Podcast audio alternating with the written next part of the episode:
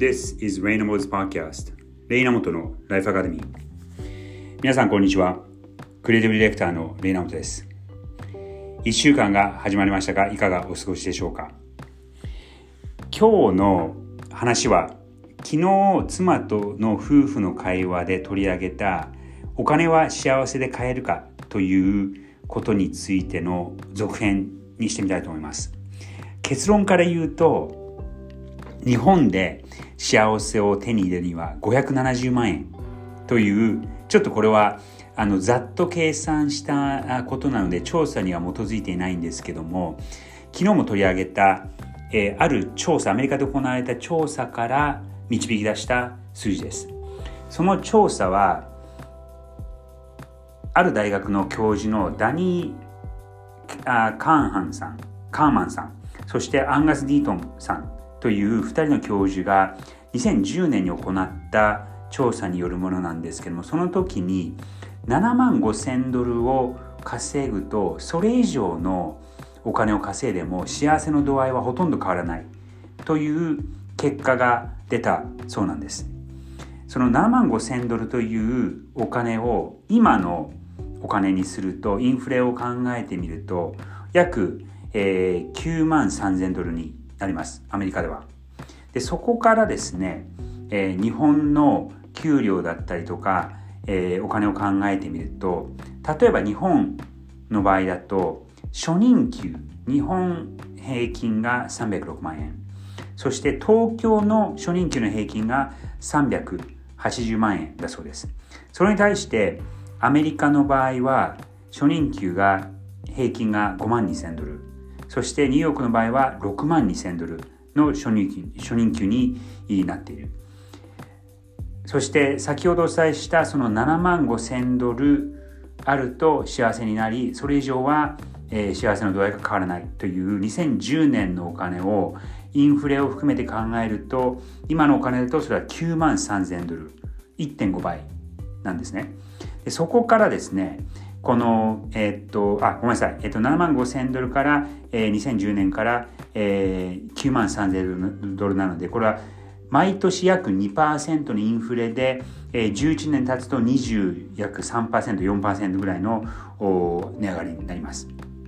そして、この、えー、6万2000ドルの初任給、例えばニューヨークの6万2000ドルの初任給の人が、えー、9万3000ドルに達するまでには、これは1.5倍の比率になります。1.5倍稼ぐと、えー、幸せ、えー、という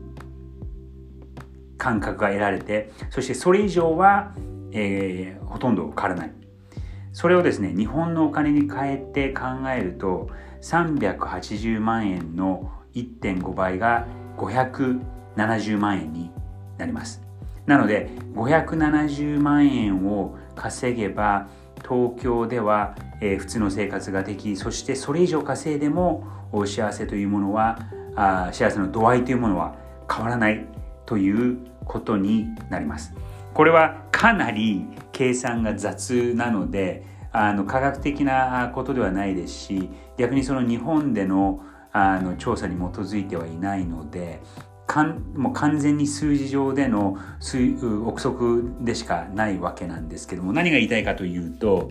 えー、昨日にもお話昨日も話したあ内容に関係してるんですがお金で幸せは買えるのかそれはどうなのかっていうことになります。もう僕は個人的にはまあそのある程度お金があった方が生活いい生活ができるしいろんなとこに行けたりとか、えー、そういうことはあるとは思うんですが最終的にはその幸せそして特に自分の心の中の幸せというのは自分が管理するもの。例えば他の人と比べたりとか他のところへ行ったからといってより幸せになれるとかそういうことでもないなっていうのはかなり昔からあの感じていました。そしてあの会社のメンバーだったりとか、えー、部下の人ともそのあの仕事でハッピーかっていうことをあの話す機会はよくよくあるんですけどももちろんそのやっぱりその上司が良くないと部下はハッピーになれないですしまたその仲間同士の同僚同士の関係が良くないとハッピーにはなれないとは思うんですけどもでもやっぱりあのある程度そのハッピネス自分の心の中の幸せっていうのは自分でコントロールできそして自分で、え管理ができることなので、え結構自分次第なところもあるのかなと思います。なので、え昨日と同じように結論は幸せはお金では買えないということなんですけども、えー、このアメリカの調査に基づいて、えー、そのままあの逆算すると日本では、えー、幸せを得るためには570万円かかる。そしてそれ以上は幸せの度合いは変わらないのではないか。という結論になります。これはちょっとあの実際に調査をしてみたいなと思うぐらい興味深いことかと思いますので、まあ、僕はちょっとこの道の専門家ではないですけども、えいつか実証できればなとこの話をして思いました。ということで1週間これから始まりますが、えー、頑張って、えー、ください。また明日よ